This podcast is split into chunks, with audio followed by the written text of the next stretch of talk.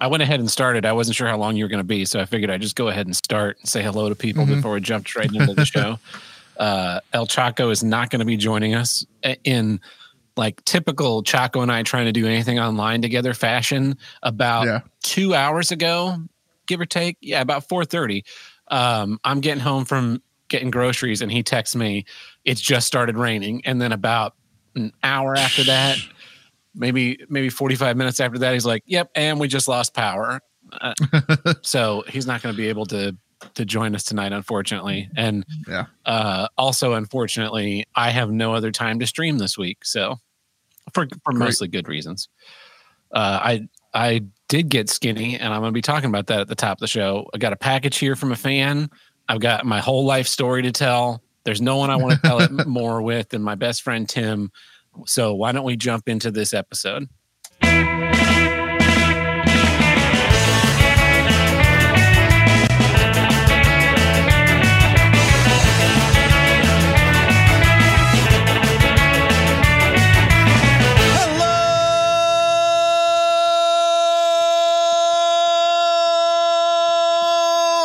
Welcome back to Here's What I Don't Get from North to South, East to West, the only intercontinental podcast to tackle all of life's toughest issues and the longest consecutively running podcast on the See You Next Tuesday podcast network. I am your host, Tab Burke, coming to you live from the most dangerous city in America. And joining me today from the land of praying hands, my best friend, Tim the Handlebreaker. How's it going? Welcome back, Tim. I thought I could adjust Uh, the headrest on this chair. I cannot.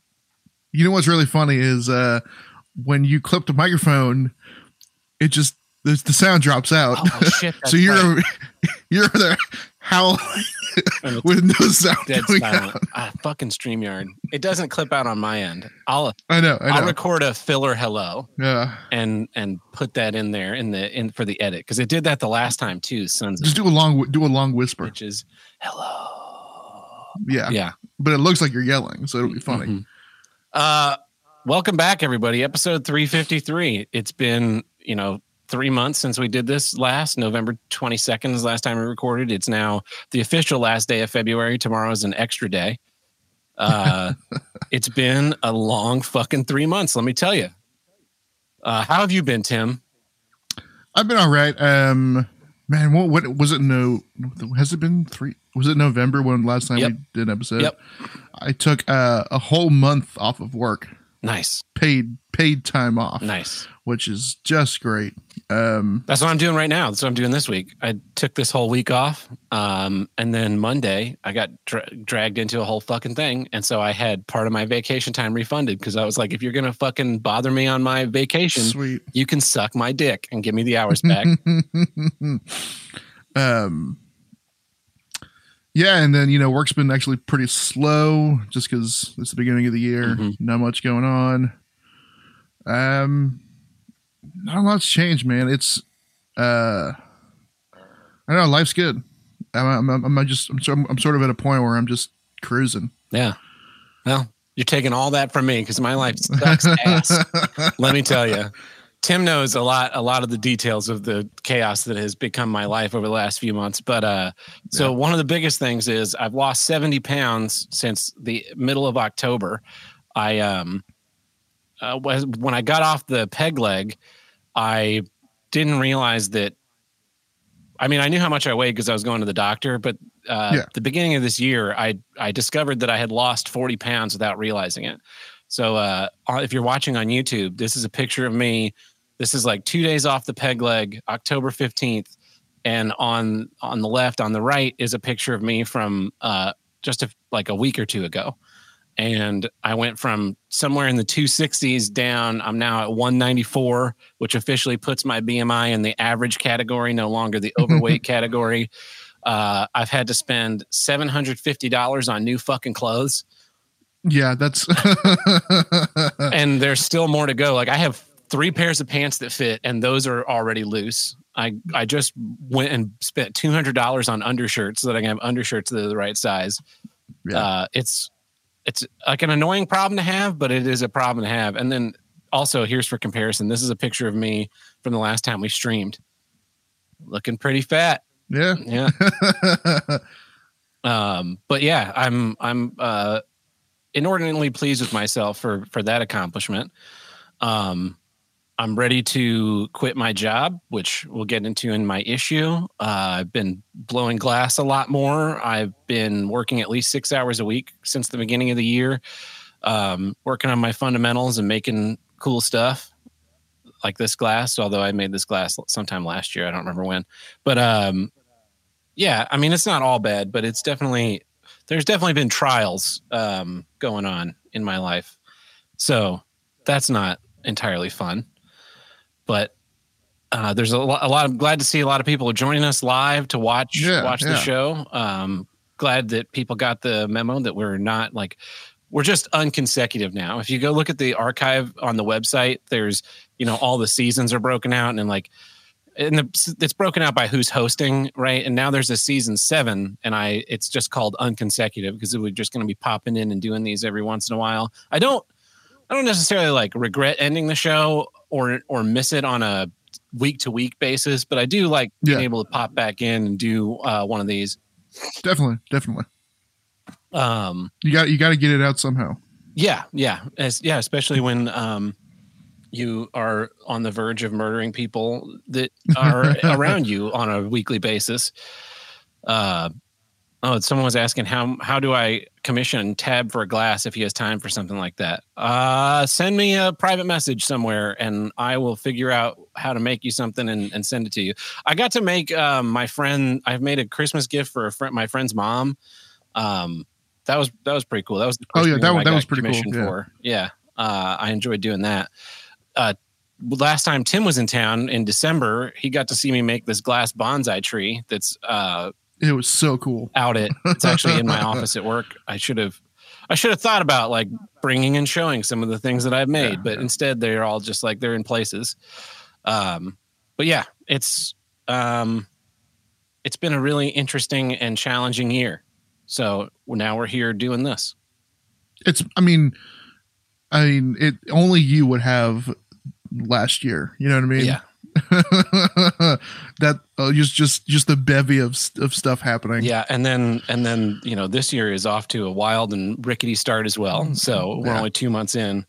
Uh, I'm really looking forward. So Tim is going to uh, San Diego, San, San Diego San Diego this yeah. weekend. Um, so unfortunately, he's going to have to miss out on a poker night that I'm hosting that our good friend Truckin' and Tuckin's going to come up for, and uh, we're doing a steak off. It the, Nice. the poker night is BYOC. Bring your own cards. Bring your own cut. So everyone's going to bring a cut of steak. I'm going to cook them, and then we're going to blind te- taste it. Everyone else is going to blind taste test them Yeah. and decide who has the best. It's going to be me. I mean, you can spend a lot of money on a piece of steak. You can. Oh man, I've been I've been like in prepping for this. I've been watching a bunch of videos on steak and uh one thing that I never thought of doing that I'm now thinking about. This guy was like, "Oh, just go buy the whole like rib chunk of meat from The roast, Costco." yeah, yeah, and cut your own and slices. cut your own slices and save yourself like hundreds of dollars. I'm like, that would be Yeah. fucking awesome. uh, my friends and I are talking about going to taking a uh, butchering class in August. Ooh, There's yeah. a there's a, a butcher up here that will do these classes. It's like I don't know, two hours in the middle of the day. They show you how you cut up all the stuff. You get to take home a couple of pounds of meat um, with it. and It's not that expensive. Uh, there's there's free beer and food while you're butchering this stuff, so that should be pretty Nice. fucking cool. I'm looking forward to that. We there wasn't there was one in April, but that one was full, so we have to push back all the way to August. We could do one of the. They're doing like hogs, but who fucking wants hog? Want steak? That's why it's great. I don't know. Hog is pretty good. Yeah. You hog? You saying Yeah. hog is pretty good? You got to do things to it though. Yeah. You got to like grind it up and smoke it and Yeah. do all sorts of stuff. You ca- you can't just eat hog. I'm I'm not about that. yeah. But I got three steaks in the uh in the contest. I'm I'm bringing a New York strip and a ribeye Okay. seasoned my traditional way. But then I got a top Yeah. sirloin and I have it in a marinade right now. I'm sitting in a marinade for 48 hours. Should be pretty See how juicy. yeah. See how that'll do. Yeah. But uh yeah, what else? What else is there? How was your Christmas? Uh, my Christmas was, was all right. Um, I I can't even. It just it went by so fast that uh Yeah. I couldn't even tell you I I anything. well, we hung out during on Chris. We hung out on Christmas. Yeah, yeah, Or you- New Year's. New Year's. Oh yeah, New Year's. We spent New Year's together. Uh, that was the start of my life becoming hell. Uh, Yeah, unfortunately, but yeah, it was. Uh, end of last year was an interesting time. I wish I could elaborate more, but I'm not at liberty to talk about some of these things just quite yet. Yeah. Everything will be revealed in time. So Speaking of steak, um, I, I I was doing a show in um about a month ago now. Uh, I did a three week I did a three week show where I actually got to hang out with Truckin' and Tuckin' for three weeks. um, because our show was where he works. Oh, really? yeah. Um, so uh, in and this, this company they really like it's it's all dudes Mhm. like. So sometimes you know we go to do a show for a company and you know it's a good spread you know 70 30 Mhm. you know but this is like 99% dudes. Um and they like their meat. So every meal we had they were like they were like making sure like it was like top quality high good quality meat. Um but it was sort of a you know convention center you know that if you ever if anyone has ever gone to a um like a business uh corporate kind of gig you know they said they, they put out this buffet line of you know whatever the day is uh depending on the convention center you're at. Mhm. um and then uh we would have a nice but we would have a nice dinner right? And every every dinner we had was the same. It was a it was a piece of it was a piece of filet mignon on like mushroom risotto uh with like some carrots and uh and maybe some shrimp. Um so i had i had filet mignon for for three weeks in a row. Mhm. And you didn't get tired of it Um, at all, did you? absolutely not Yeah, never do. except for except for except for the game where it's like you know they they brought us they brought they brought our team you know the, it was five or six of us for dinner um five or six different trays and we all played the game of like okay who likes well done who likes medium rare who likes rare like like Mm. cut into the steak and like f- you know flip flopping just like just throwing steaks around Oh. just like trying to get everyone what they want Uh, who likes Um, who likes well done? Get the fuck out. unfortunately, uh, you know, in a in one of those you know mass on mass steak cooking settings, you're gonna wind up with whatever you get. yeah, And sometimes we got six well done steaks. Oh, oh that hurts. It's, and and it's with a pil- with pi- with a piece of fillet, it's like it's a tragedy. It is that is a tragedy. It absolutely is. Yeah. Yeah, I I uh I had a cafeteria steak a couple months ago, Oh. and the guy, you know, it was crazy because it's like this cafeteria, but then they had this meat counter and there there are ribeyes in there, and I was like, I'll take one of those ribeyes, not seasoned at all, just fucking thrown on their little grill. It's been on the grill for a couple minutes, and the guy goes, "How do you want this? Uh, medium rare." and he's like, "Oh, that'll be easy." It came out pretty well done. yeah. Uh, Yeah. And but it was uh it was edible. It's steak, you know. What, It's steak. what are you gonna do? Yeah. Anyway, well, uh, are you ready to jump into some issues? I am. What is your issue this week, Tim? Um, my issue is a little bit of a combination of a, here's what I uh, used to not get and now do, but still don't get. It's a little bit of both. Uh, here's what I do slash don't get. Gambling. Mm, yeah. um, I got the privilege of going to uh, the local slots The, the gambling facility. slots. Yeah, Oh. I mean they had there was there was all there was all sorts of stuff there, but it's mostly slots. Um, Slots rule. It's like no, I mean look, don't get me wrong, I love a good slot. Um, but I, I think oh man, that place is 90 95 percent slots. There's there was a poker room.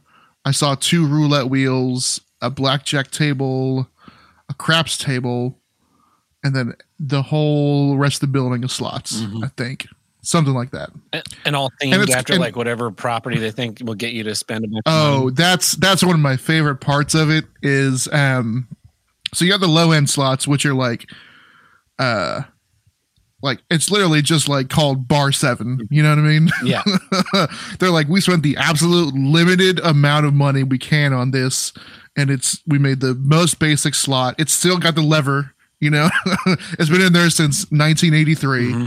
Um, it's a penny slot, and it's it's called bar seven. It doesn't have any instructions. It's like you know what's going Yeah. on. There's cherries. Put your there's thing bars. in, hold there's handle, sevens. the coins are gonna come out. Fucking figure it out. Yeah, yeah, yeah, yeah. Um, and then there's like the ones where they're like, it's got like a, you know, they they hire someone to draw a little cartoon frog with a with like a top hat on it, and you know, coins coming out of the top hat, Mhm. and it's like win Mister Frog's money. Mhm. Um, Or- or- and there's like a little, there's a little story about Mister Frog in the corner. Or it's like like a, a King Tut. It's like when King Tut's treasure. Yes, yeah, or or or and even some of the you know, the newer the newer flashy ones with all the LEDs and stuff. It's like you know Mount Olympus, and it's like boom, lightning crash, and Zeus standing there in HD, and it's like you know, you you shall not take my coin.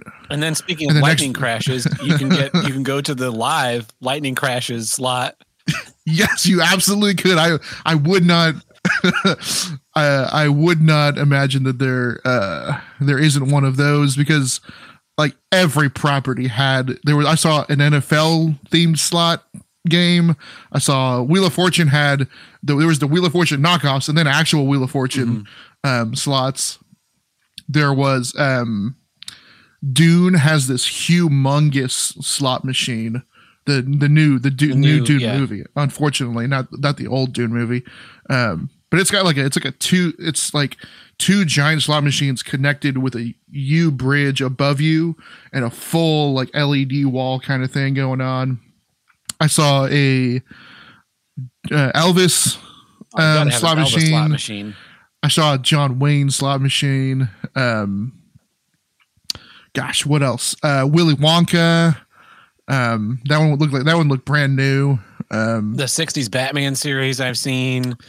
yeah, like, there's just so, I mean all the property you can think properties. of. There's I saw Game of Thrones, which is funny because the Game of Thrones slot machine has a picture of Tyrion uh, uh, Lannister on it, and he's life size. yeah. um, but yeah, so all these slot machines, they're all. I, I looked for the the TNG slot machine. They did not have a TNG slot machine. Unfortunately, Oh, that's too bad. yeah. So you know, um, I got some free play money, um, and then you know, I had a, I had, I had a couple twenties in my wallet. And I figured, you know, I'm not gonna go to the ATM. I'm just gonna I I'm I'm using what I came here with, and you know the how they get you is you know you go to a, even the penny slot and the penny slot it's like I'm gonna bet one cent. It's like okay, you're betting one cent per line and there's nine lines on the on the thing. It's like, oh, so it's a 10 cent bet. hmm Really. It's not a one cent bet, it's a 10 cent bet because you're not going to get any return on a one cent bet. Um but I think I put a 20 into a machine, my first 20, and I hit bet a couple times and then I it was just 0 It was gone. Just just like that. Yeah. and I was like, that's a really bad, fe- like that's twenty dollars gone. That's, I mean, I could have used that for lunch tomorrow. You know that yeah.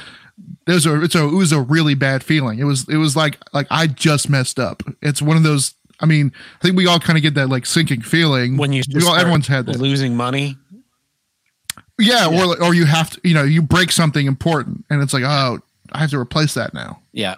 The first Um, time I ever played a slot machine, I felt that way. And then I, I put in $20, like you said. I got it up to like $35. And then I got it, it like just kept getting down and just above $20. I was like, I'm done. I can't fucking handle this shit. If I wanted to see money just disappear, I would log into my bank account on the first of the month and just be like, ah, there goes that bill. There goes that bill. Yep. There goes that bill. There goes that bill. Ah, bankrupt. Yeah, I mean, it was. yeah, I I I I hit a couple times, you know, a couple dollars here and there, but everything was just like being. It was just being sapped from me, and I eventually I was like, I think I had one twenty. I had twenty dollars left in my pocket, and I was like, that's it. I'm done. I'm gonna leave with saying I I, I didn't spend all my money and I'm good.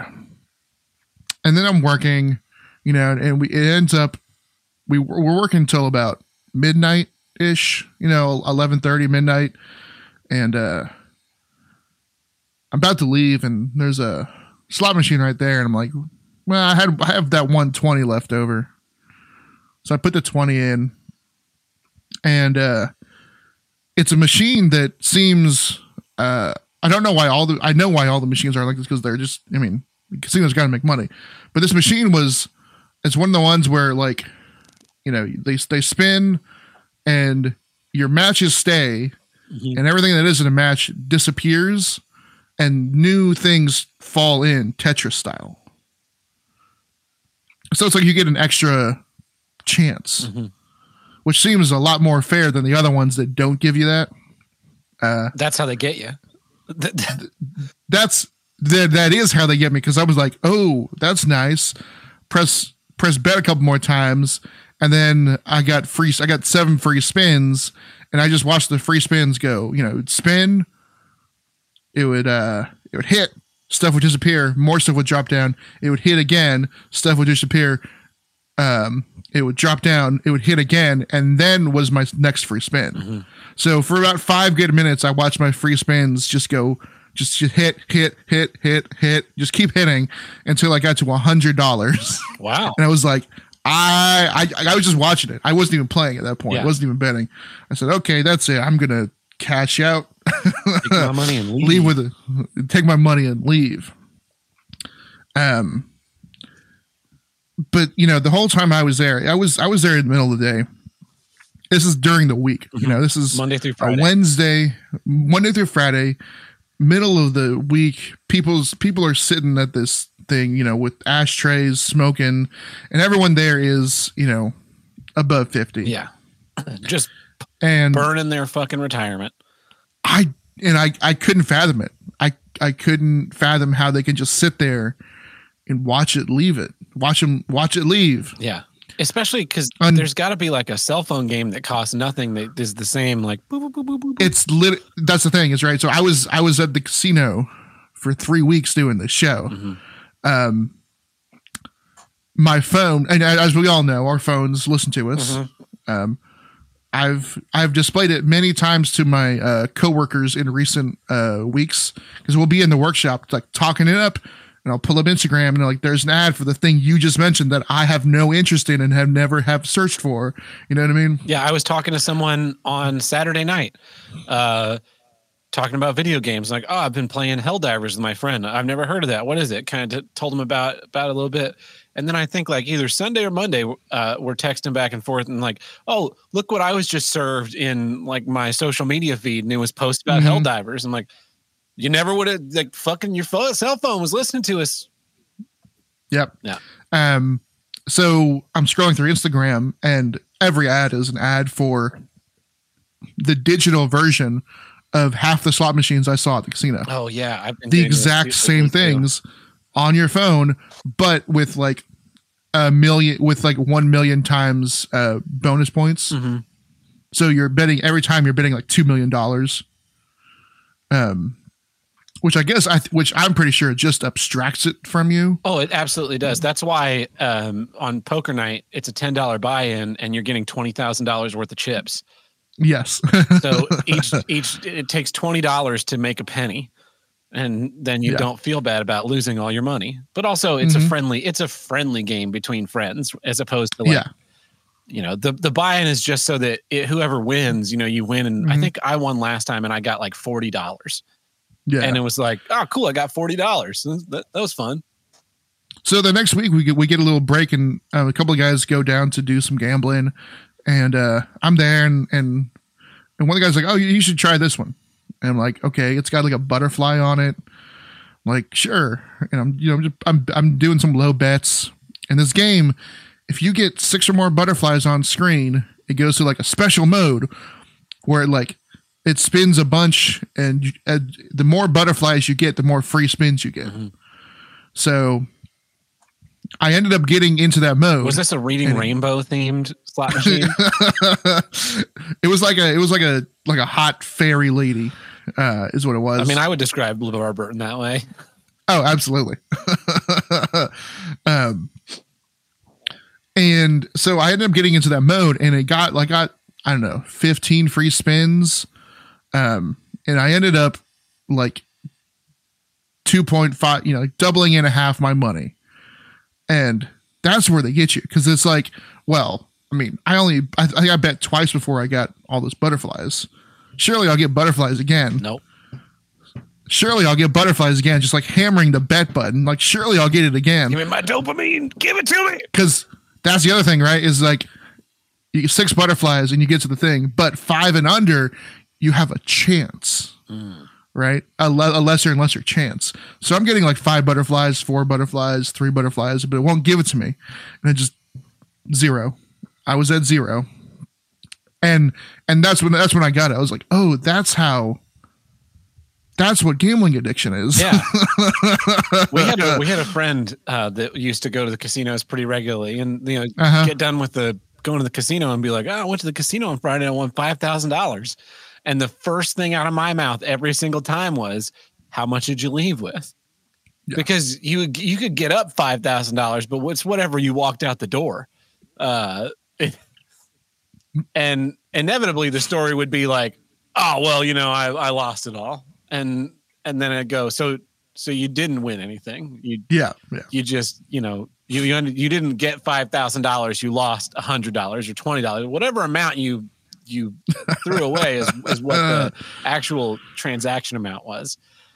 Uh, yeah, Cra- crazy stuff. The way that that works. I've I've um I've only gambled a few times. I gambled when we went to Vegas for uh uh road rage in Vegas. In how, Yeah, however long yeah. ago that was, and I brought like four hundred dollars with me specifically. You, you have to, you have, yeah, you have to do it, but you have to like add it into the budget. Like, here's the two hundred dollars I'm going to spend when I'm in Vegas. Yeah, and I was just like, I'm going to throw this money away. Um, and I ended up not even gambling all of that money away because I did not find any enjoyment in it, even though mentally, like that money had already been burnt in my head.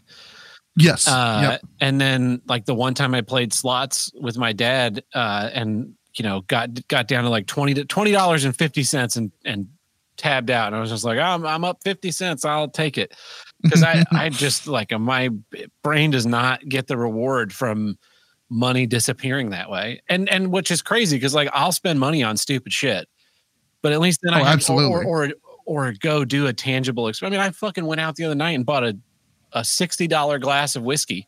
One glass of whiskey is sixty dollars. Eighteen year old Mhm. Macallan aged in sherry oak, sherry oak casks. Fuck yeah, spend sixty dollars on that. But this, but if I were to put sixty dollars into a slot machine and then and then it was just like, man, you lose. I'd just be like, well, Mhm. that was a waste of money. And it's weird how that dichotomy works. I mean, I guess that's the difference between alcohol addiction and gambling addiction, and how I can justify those two things separately. I mean, like I um I just designed a show a couple weeks ago and I got the check for that show and then I immediately went and blew three hundred dollars on buying new color to go make more glass art. yeah. Uh so I definitely I definitely am not like you should pinch every penny and save all your money, everything's a waste, but just literally burning money is not not worth it. Like sixty dollars you can buy a video game and then play that and enjoy it. I have a hundred well, almost 150 hours on Fireteam Elite. I've spent thirty dollars on that, twenty dollars on that game, mhm. and that was just so I could buy the DLC packs. Yeah, well, here's here's here's where where another part of my issue is is um. Do you remember like five years ago when uh, maybe maybe a little less than five years ago, but around then, like loot boxes were the craze. yes, Right. yes, loot boxes were the craze. Um, and then the government was like, you can't have these kids gambling. Uh, you got to tell us what's in those boxes. And they're like, well, that defeats the point of the boxes. You're talking about um, Uh. you're talking about loot boxes in video games, or the or the actual like buying of the loot crate, the shipping. Oh no, I, I I didn't even think about the loot crate. Oh, I was Um, thinking of the loot crate fa- fad. No, I'm no, I mean they started the whole like, I mean, I guess that fad is still going on, but with other things Yeah. now. Yeah, Um, but no, like digital loot boxes. Um, but I've been pining for that.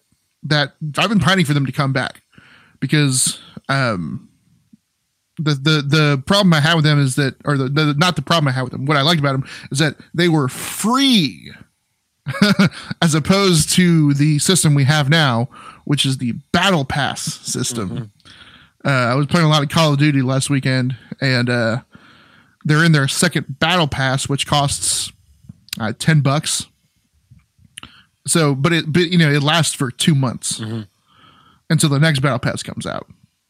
So I got to pay ten bucks to then play more Call of Duty and like ro- navigate this map thing to get a bunch of shit I don't want to find the guns that I do want. Yeah.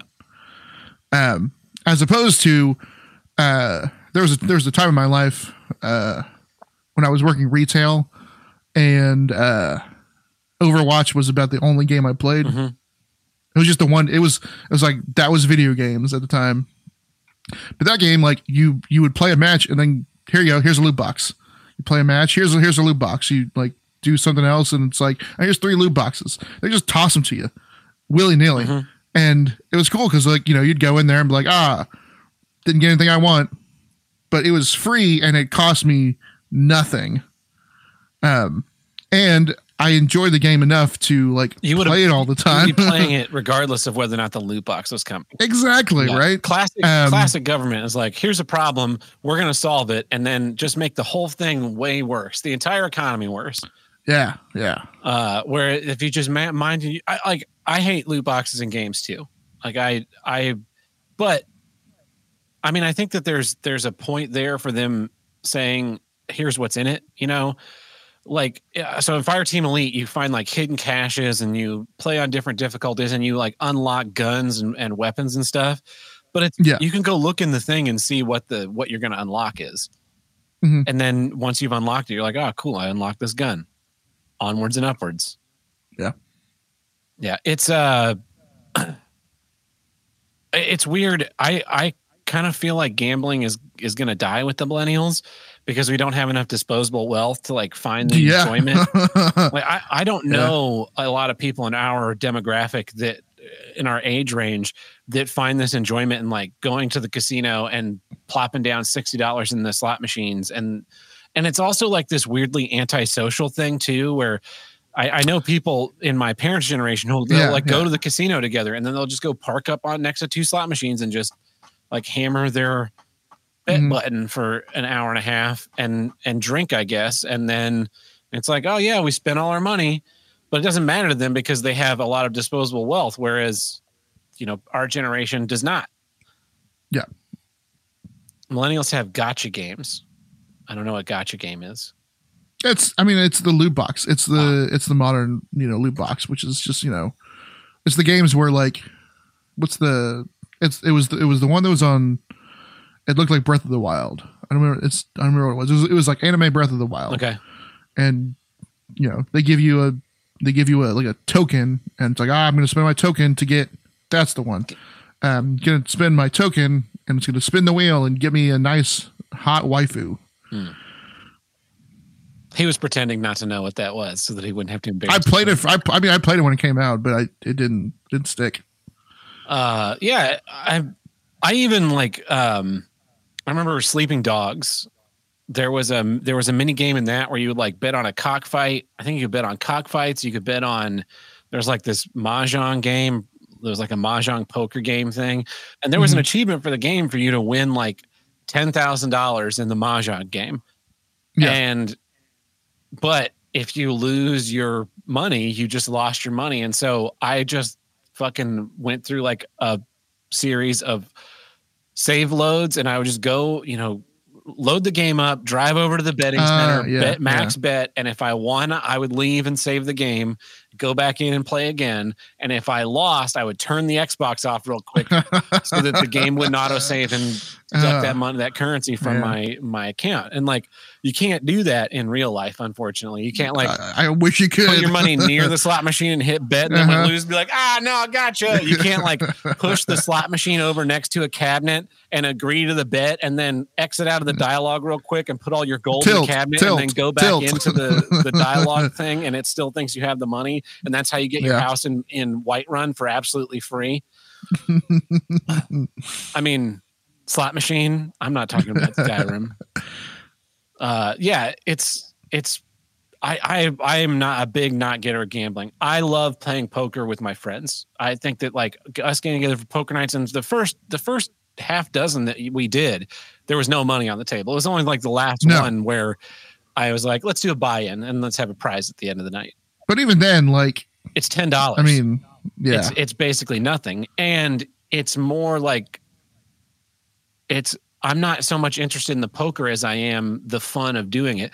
After we had that poker night, um so two of the people that came to the last poker night that I hosted are guys that I work with. And then over the summer we took this OSHA 30 class, which for some reason took 40 hours to get through. It's called OSHA 30 because it's a Mhm. 30 hour course. And the first day was absolutely miserable because you're just sitting there watching this guy on Zoom for fucking 10 hours and and Uh. listening to these stupid people talk. And so the second week I was like, let let's find an online poker platform that we can use and like network play Texas Hold'em or whatever kind of poker. And we can have the poker up and the the Zoom and no one will ever know. And so Yeah. the next five sessions of that that thing, we were playing poker on the side and you know, just playing online poker and there was no mm-hmm. mistakes or anything. It was just having fun and, and wasting time. But holy shit, did it make that class more passable? But at the same time, I cannot imagine going to and like going to a big poker tournament and playing where there's like real stakes and there's not no. not playing with my not. friends. Uh, because I'm I'm happy to lose ten dollars to my friends, but if I had to lose like two hundred dollars to some fucking stranger wearing sun wearing sunglasses over there, I would I would lose. At that point, it feels like a job. yeah, Like like you're bonded Casino Royale playing Baccarat for seven million dollars a hand. well, in, in, in the book he's playing Baccarat. In the movie, he's playing Texas Hold'em. yeah, yeah, Yeah. yeah. but I'm glad you know that that it's Baccarat in the in the book because Yeah. the the books are better. Anyway, yeah. Um, so w- w- you understand why people do it. You don't necessarily understand doing it, It was- yourself. It- I think it was that like it was the. I mean, I mean, it's very obvious, but like when you hit and you hit big, it feels good. Mhm. You know, that makes me feel good. Ghost busting doesn't make me feel good. Yeah, um but it was that butterfly where i was like well i got the butterfly once i, I clearly i can get it again yeah. It's funny how obvious it made it to you. yeah cheating. my head's not small. My face has just gotten larger. I've been taking facial enlargement pills. I don't end up like Dick Masterson Yeah. yeah with a too small of a face.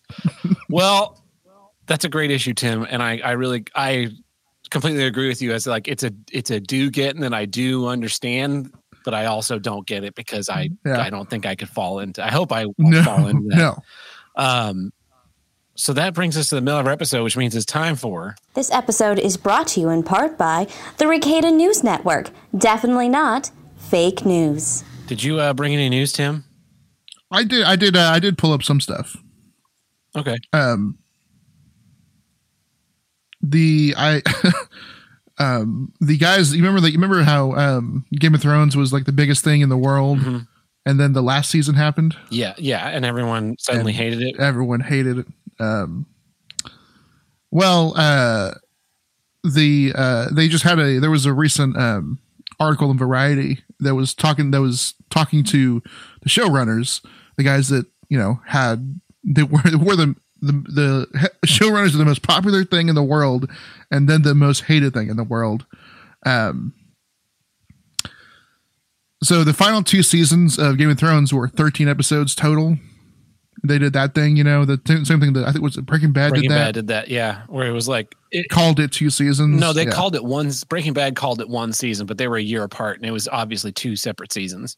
Gotcha, gotcha. Um, well, apparently the HBO people, uh, the higher execs, the people above them, uh, the original plan was three movies Okay. to end the show instead of uh, two seasons of TV, uh, which I think would probably end up being the same amount of money, anyways.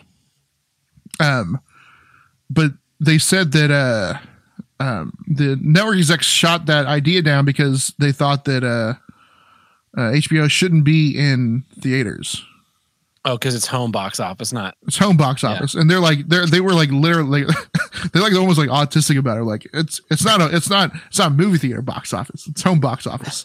It's like yeah, but like a lot of people would go spend twenty dollars to go see this cool dragon movie and not twenty dollars a month to go see it. Yeah. Do you do you not understand like how much how many more people would rather go do that? You have the most Um, uh, pirated television show in, on the planet, but if it's in the movie theater, Yeah. someone might actually go give you money. Uh huh. Um, but my favorite thing about this uh this interview is that um uh AT and T, who owns uh HBO or uh, uh, you know Max or whatever it is now, they once asked the uh the the showrunners if they could shoot Game of Thrones vertically so it would fit on people's phones. Oh, dear fucking. Oh, why? Why? That is revolting. Revolting. Yeah, yeah. Our whole language of cinema. What if we what if we changed it because people can't do this? Can't just Yeah. rotate their phone 90 degrees to watch a thing. There's even a button. You can just hit the full screen button and it usually like just fills and rotates for you. Wow. it's incredible. Um, I I dread the day that we start having vertical movies. Oh, it's coming. I think there was a there was a movie that was filmed vertically, like in the last few years, as like a. a I'm sure, like- I'm sure, like- and changing the, I'm sure, the yeah. expectation, the framing and stuff. Yeah, But like like like a big I'm like a big movie though, you know. they'll have to like bring those curtains in all the way on in the movie theater. or they just make really you make you make, you make really um really tall movie theaters. really deep tall movie theaters. I'm sure that'll happen. They'll be like, we can seat seven times more people in this theater because the screen's Yeah. really tall instead of really wide. It's like yeah, but I have to take an elevator to my seat. Well, that's why that's why they serve you the concessions inside the theater, so that you're not walking in and out the entire fucking show, Mhm. which I also hate. oh yeah, people just people not being able to sit down at for two hours at a time, Oh, it's so irritating. Or not be able to look at their phones for two hours at a time. That is also a thing that is that is absolutely irritating. I'm I I, don't when I, I saw a movie last late last year. I don't remember what it was. Might it might have been Napoleon. Uh, could have been something else, but some the dude right next to me just couldn't stay off his phone, and I had to I had to go over to him. I said I said, "Hey, turn that off," yeah. Because it was on full bright. It's on full brightness. it's just it's just inconsiderate. Yeah. Uh, I've got one here for you. That was why I was pulling out my phone, and then I got texted 700 times. Um, have you ever heard of the the group Lo, Lo, Lo, Lorona? I know exactly what you're talking about. Uh, the, the lead singer for La, La, La Llorona is was fired after confessing to dosing a bandmate's protein powder with estrogen in a bid to steal his fiancee. The Nashville-based Lorona shared the alleged sick scheme on its Instagram last week and said its vocalist Diego put estrogen in the protein powder that he gifted the other members. Uh, Diego allegedly admitted to putting estrogen in the protein powder to make six more feminine so he could try and steal their partner by looking more manly. Lorona said Diego admitted the plot while through text and posted text to his Instagram story. I was really drunk and told Six that his fiance that I was obsessed with her and had a deep hatred for Six and gave Six estrogen to get an edge up on him.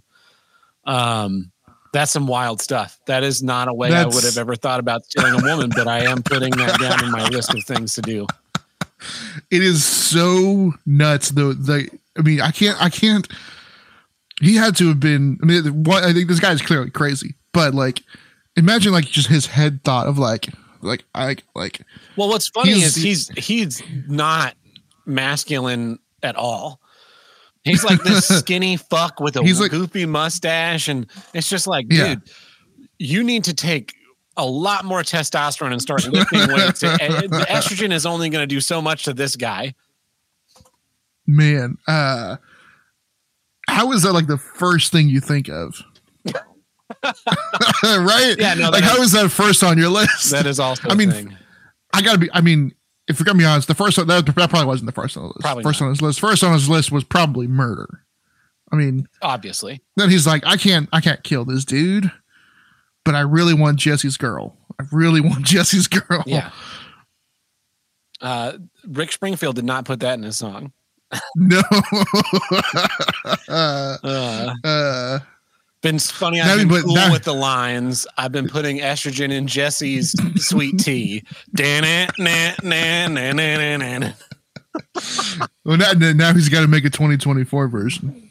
Oh shit. Well, uh Coheed already did a, a sequel.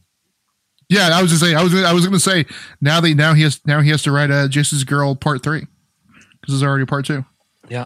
Good luck, Rick. I gave you one lyric. I'd like to be credited on the album cover, please, sir. Uh, do you have any more news? Yeah, uh, I got a news story that comes to us from our favorite place across the pond.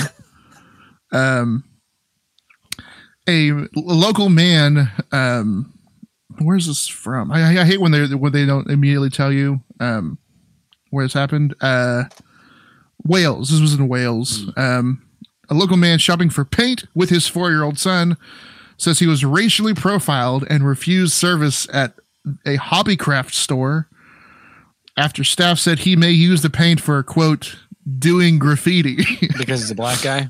because he's black. Um, uh, he said he was there to buy spray spray paint to make his uh, to color his son's bicycle helmet the colors of his favorite bike rider. Um, Red, white, and blue, Evel Knievel. yeah, hopefully. Um, they said they were only able to buy the supplies after calling a white relative to make the purchase. Wow. so it's like when you go to the uh you go to the store and I remember for a while in the early 2000s or the early 2010s they wouldn't let you buy duct tape if you were under 18 because Really? yeah because they were I don't remember that. oh I remember it because they were like Well, you had you you you used a lot of duct tape when we were young. yeah they the I was in a I was in like a Target or something and these kids came up to me you know, and I'm like, I'm 20, 21 and 22, and they're like, you're like, oh, excuse me, man. You think you could buy this duct tape for us? And I was like, excuse, Yeah. excuse me, what?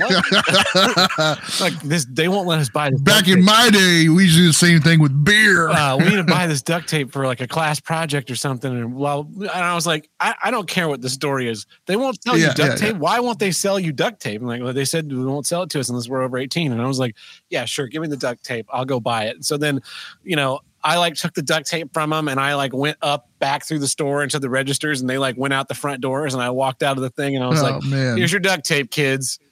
Fucking some wild shit going on there. Jesus. But in this case, you know, this was a lot more racist.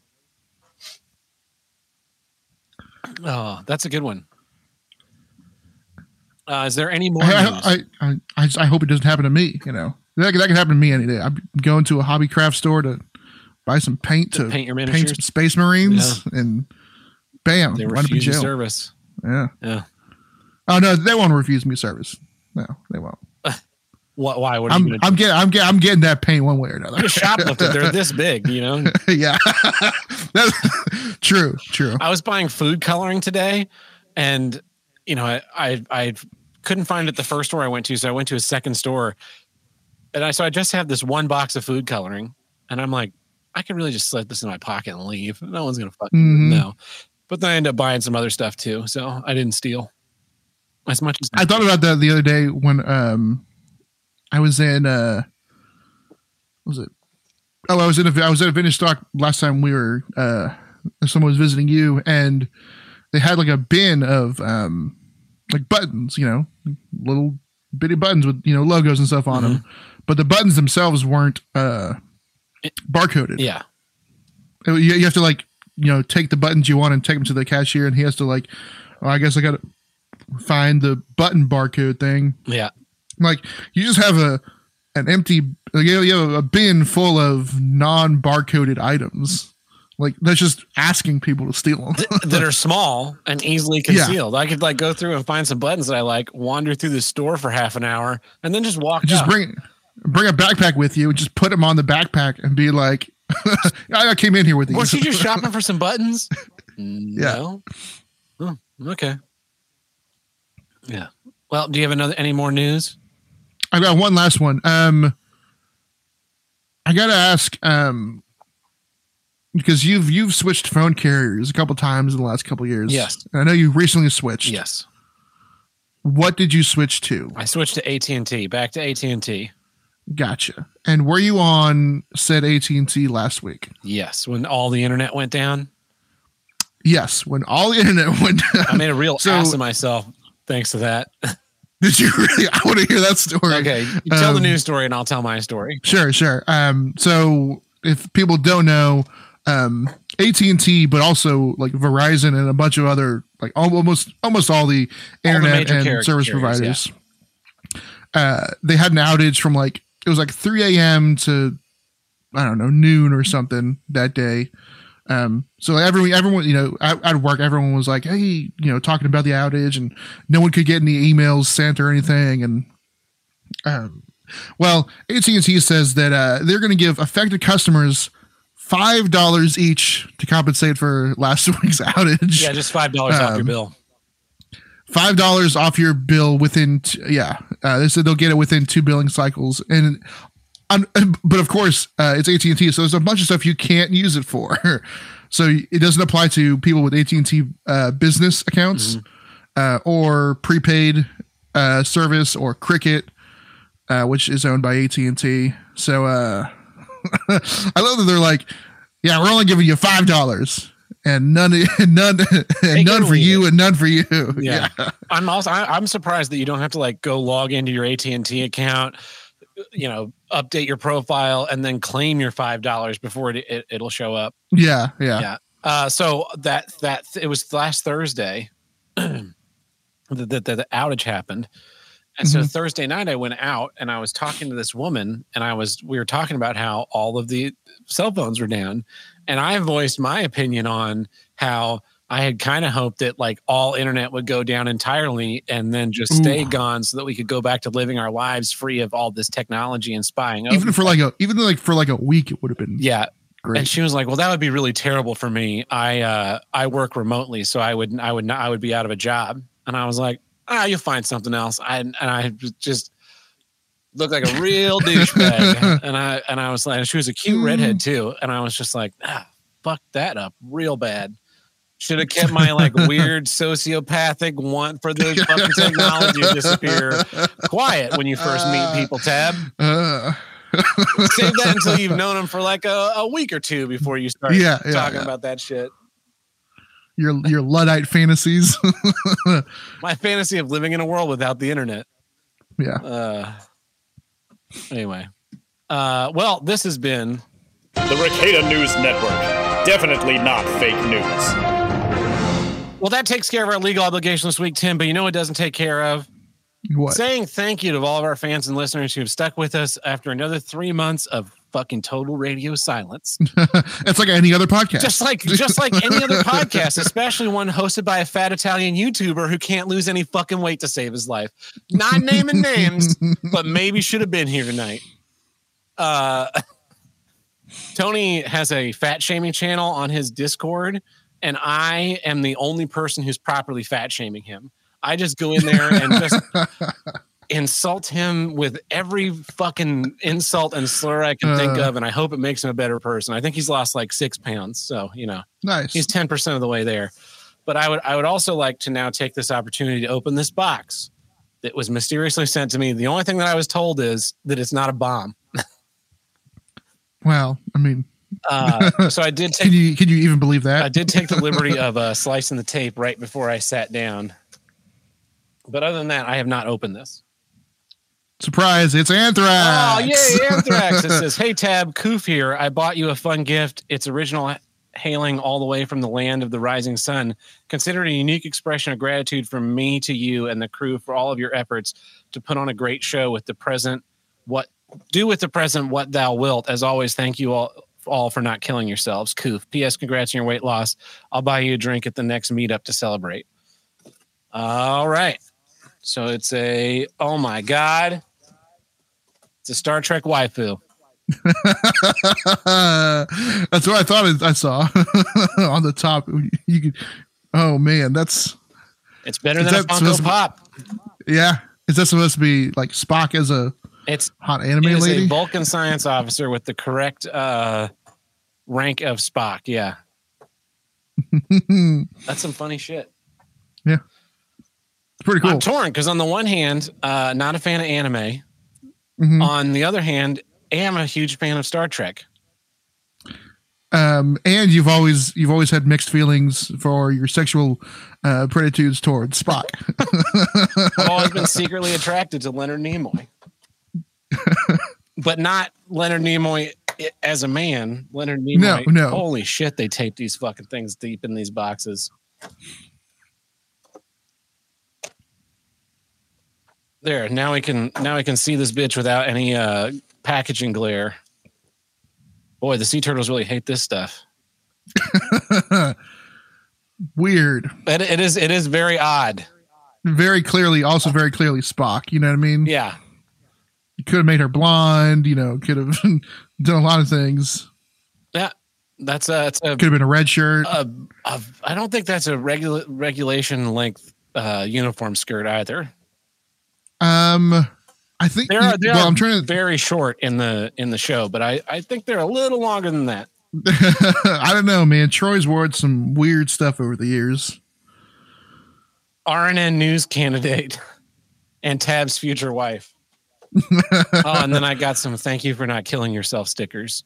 I think there's multiples, so I'll send them. I'll send them to you guys. Awesome. I have to put this on my computer right after we finish recording. Well, thank you, Koof. There was no room for mason jars.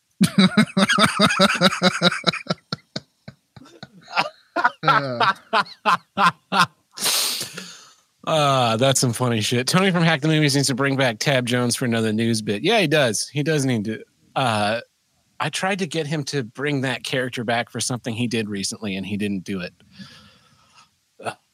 Bummer. That was that was a fun time. Tim's on uh on IMDb thanks to that one as Tim the Handlebreaker. yeah, awesome. Wild stuff. Finally. Uh, well, let's get back to some issues. I've got a big one. This issue is, uh, depending on how you look at it, either 17 or 23, 24 years in the making. Maybe more than Mhm. that. Yeah. 27, 20 20, 27 years in the making. Yeah. It's between 17 and 27 years in the making. Uh, here's what I don't get theater. I am so fucking done with this industry. Um, and to give you a little background, here's my entire life story. Uh, I I first got involved in theater when I was like six years old. My parents sent me to a day camp at the West Side Y in Tulsa, Oklahoma. Mhm. You know that means nothing to anybody listening, but for several summers I went there every week. You know, Monday through Friday. It was just babysitting. It was, it was a babysitter. Yeah. And then one summer they're like, uh, we're not going to send you to the West Side Y the whole summer. You're going to go for like the beginning of the summer and the end of the summer, but in the middle, we're going to send you to six weeks of theater camp at Heller Theater, um, which is another park in Tulsa that apparently had had a little art venue, and they put on shows. And so every week there was a show, and you know we rehearsed it and all that stuff. And that was like that was my introduction to theater. My first role was as the lead weed in a play called "How Does Your Garden Grow." And the fact that I can still remember the song that I sang um 27 years later is Mhm. probably why I'm still in this godforsaken industry. Uh and so from there like I would I kept going to I would I'd be sent back to the theater summer camp stuff and then you know my mom and my dad had me audition for some some community theater stuff. And in high school I was in um the play my junior year and they tried to force me to be in the plays my senior year. But at that point like i had discovered uh, the technical side of theater.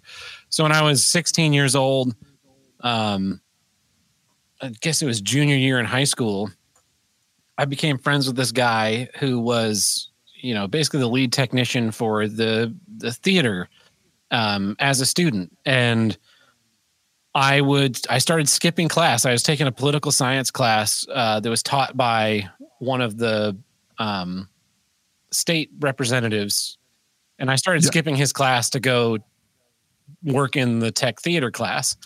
And I don't know how, but somehow I still passed that political science class. The next semester, I swapped over and went to uh, technical theater full time, and I I enjoyed it. Like it was, I was, I, it was the synthesis of all of these skills that I had like learned about with my dad and, and fixing things and building things and little projects I had done with my mom. And I, I, I liked being backstage more than I liked being in front of the stage. And I, I don't know, it just clicked. It like, it felt good to do those things. It felt good to be useful and to solve problems and to fix things and to make things. And, Mhm. and it also felt good to not be like talked to about it um and you know so my junior year that was the last time that like i acted on stage and um i just remember it was this hellacious couple of weeks going through tech and i you know we finished our our run and you know the, the cast is supposed to go out in the hallway and talk to people. And i was just like i, I don't want to do this. I don't want to do this part. I i'm fine being on the stage and doing my stage thing but like to go have to talk to the people i don't want to go talk to the people. I don't want to be acknowledged. I just want to fucking like leave. I didn't know that Yeah. was an option. Like neil peart just fucking fucked right off as soon as his set was done had i known that maybe i would have stayed acting but I just didn't enjoy that part. And about that same time, I met this man. Um, he was a parent of one of the another actor in one of the shows, and he came in to help us with the set and with some of the like special effects we were doing. And it was like this guy is this guy does this full time. This is his job. He's the head carpenter for the opera. He's he was the head carpenter for the ballet. He was the head carpenter for Styx when they were on tour. Like he's been he's been on tour with shows. He's been all over, and this is his job. And I was like, holy shit, this can be a job. This is some wild stuff. I would love for this to be a job.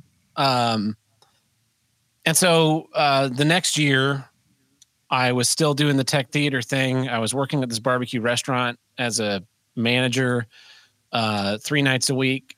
That was my like high school job. And he came in and I was like, Hey, that's uh that's this other student's dad. And he said, Yeah, I, I am that. And I was like, Oh, I don't know if you remember me, but uh, you know, I worked with you on this show. Uh, I really enjoy doing that part of the the thing. I'd I'd like to continue doing it more, I think. And he was like, Are you 18? And I was not 18 at the time. And and he said, All right, here's my phone number. Call me when you turn 18 and uh, we'll get you on the call list with the stagehand union at Tulsa and we'll get you start working. And so I did that and got on the call list and started working and then worked my way, you know, into a couple of theaters and hustled my way through to a point where I was like, I need to go to college so that I can like continue this as a career. And I went to five years of college. Uh, a lot of that was documented on this show. Um, yeah. And then I moved back to Tulsa and I became the head electrician for the Tulsa Performing Arts Center. And, uh, you know, pandemic hit and started running the stagehand union out there. And now I'm in St. Louis as a technical director. And I, I, it's when I was 16 years old, when I was 17 years old, and I knew with absolute certainty in my bones, in my soul, in my heart, that this is the job that I wanted to do. I wanted to work in this industry. I wanted to make uh, theater. I wanted to work backstage, and I wanted to, you know, do shows. And I'm not quite sure, but at some point, that stopped being the case, and I stopped being in love with theater, and I and it became a job, and it became work, and it didn't become my passion, and it didn't fulfill me anymore. And I think it was kind of this very slow process. Uh, I didn't just like wake up one morning and it wasn't fulfilling. I think it just like the shows slowly boiled themselves out of me. And what I'm left with now is kind of this resentment for what my life has become based entirely on my own choices. Like I don't regret what I what I did or what I've done or the person that I am.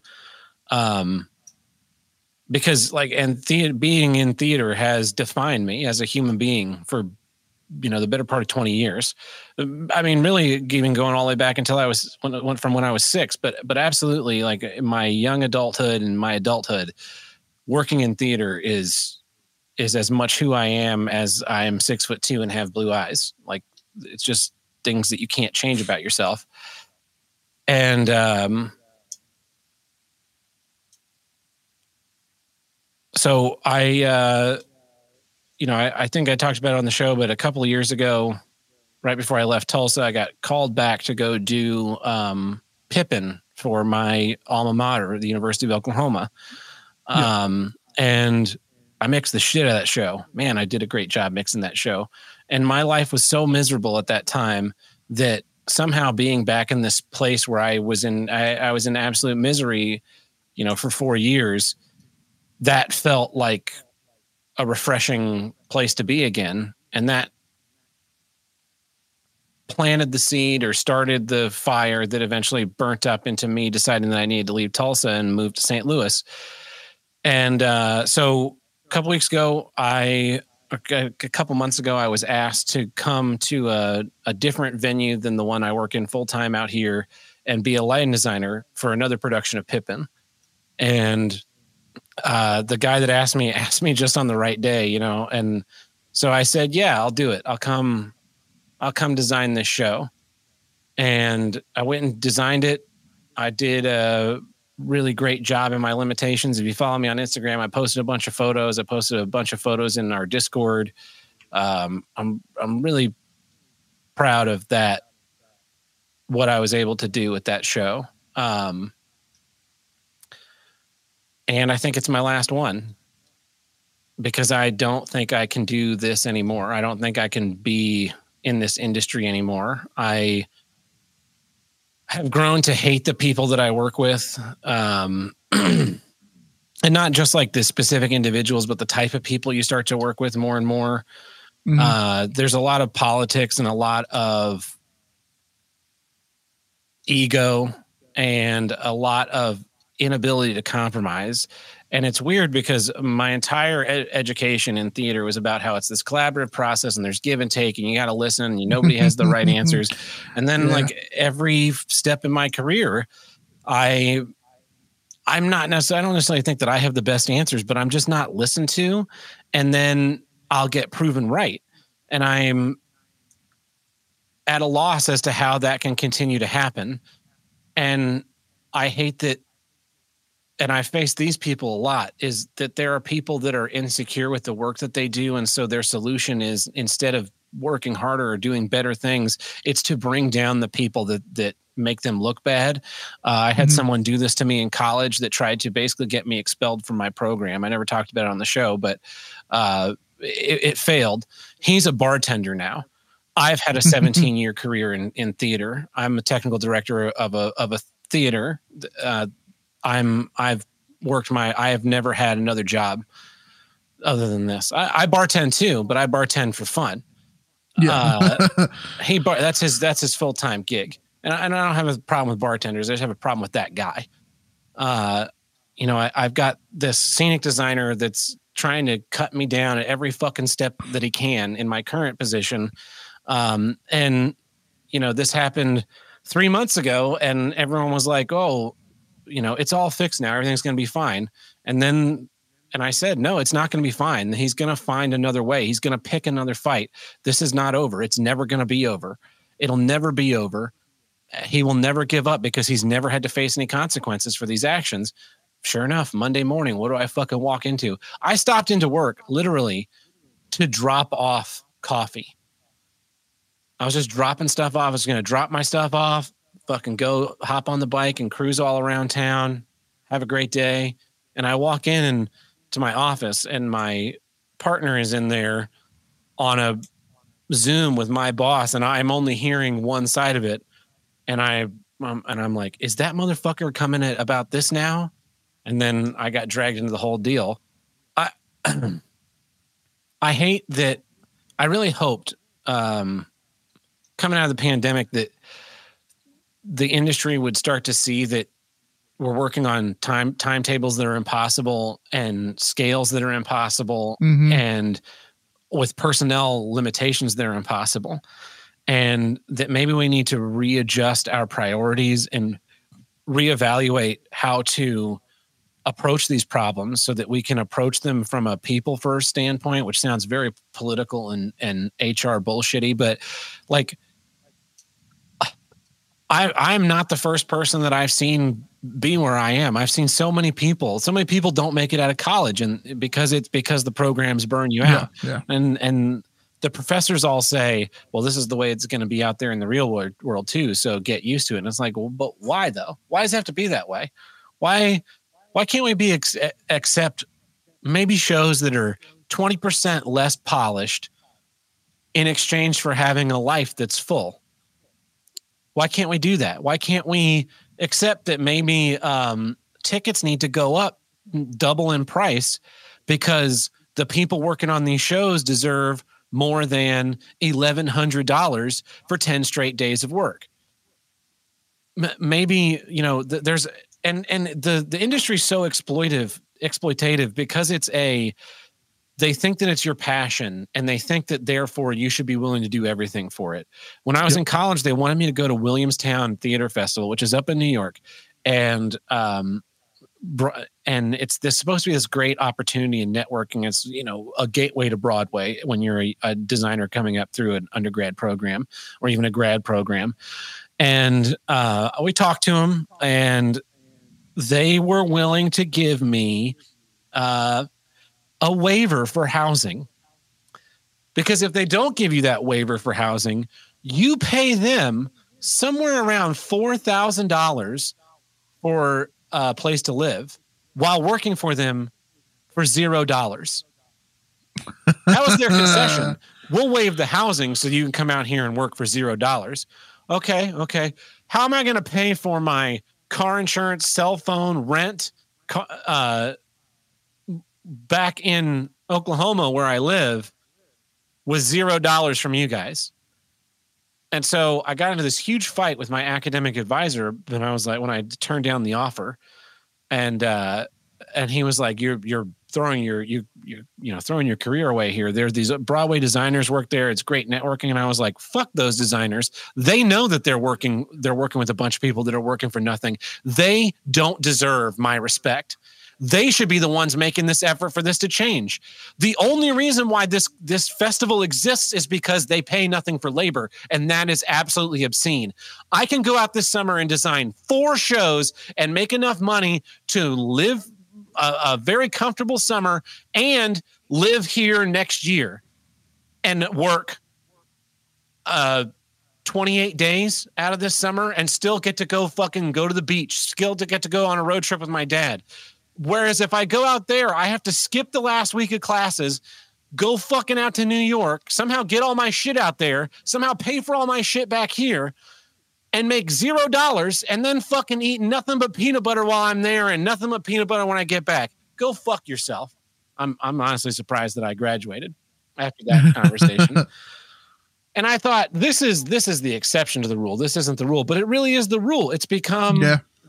And so Thursday, Friday, Friday, I went out to a fish fry with uh, my friend, and then we went back to his place, and we were sitting in the backyard. He also works in theater, so in the backyard around the fire, smoking cigars, drinking some whiskey, you know, just commiserating, and he opened up to me about how he's ready to also quit production is what he wants to quit. He doesn't want to leave theater as an industry. He just wants to leave the production side of it that we work in and I I was and and he's basically saying my opinion back to me.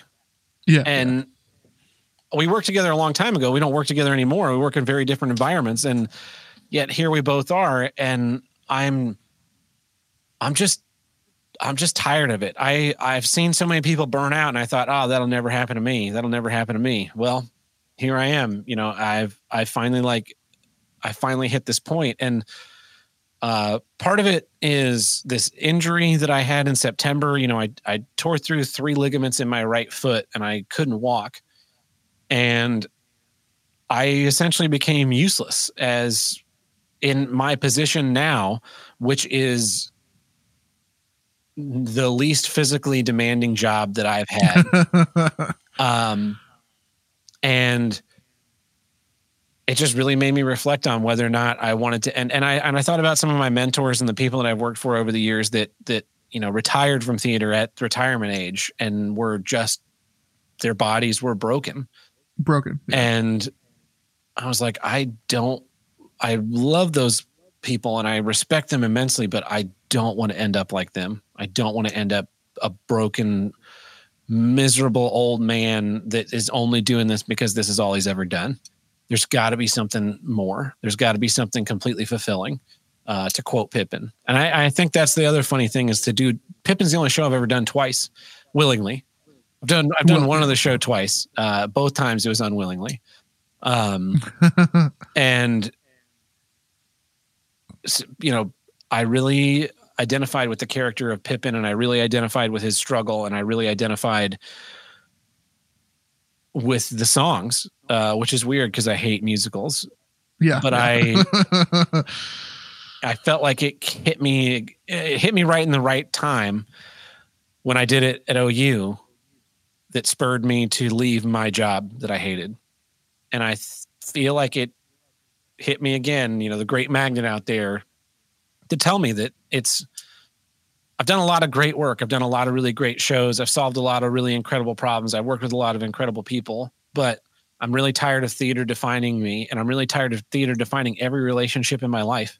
I mean, Tim and I met because we were in theater classes together. yeah. yeah. Tuckin and Tuckin and I met because we're in theater classes together. I like every major, most of the major relationships in my life are because of theater. Most of the women that I've dated have been involved in theater.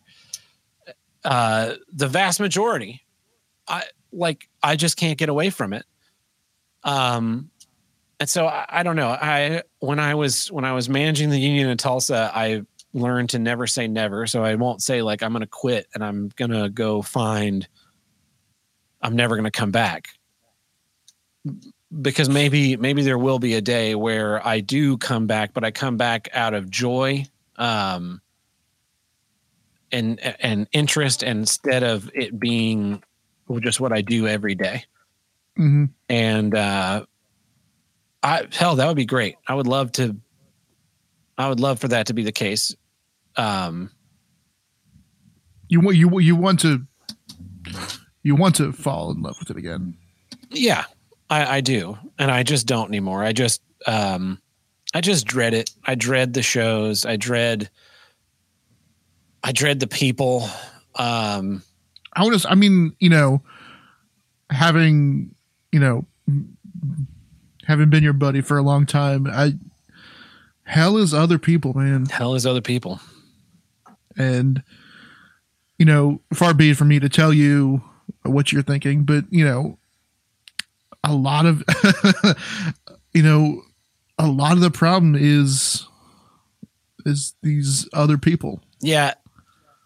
The The issue is though, you know, I moved 400 miles away, and I'm I'm facing the same people. Before that, I moved Yeah, 200 yeah, miles. yeah. So, I, I think that I think that these people are kind of baked into this industry, and I, I think it takes. Um, I, I another big thing that I hate about theater is that I don't even really consider myself conservative anymore. I'm just want to. I'm just firmly in the leave me the fuck alone camp, Yeah, yeah. and but theater has this liberal presenting nature Yes. that is just a it's just presumed that everyone around you is liberal. And so we can talk and have opinions and be loud and obnoxious about things. And a, as a younger version of me would pick fights about that shit which made my job bit difficult Mhm. I have gotten wiser and learned to pick my battles and just walk away from those conversations because there's nothing to gain and everything to lose. But it's just like if you would have some fucking decorum, if you people could have some fucking decorum and talk about literally anything else, talk about whatever fucking bullshit reality TV show you're watching, talking about what fucking movie you just went and saw, or your video game, or a book you read, or fucking show me pictures of your dog.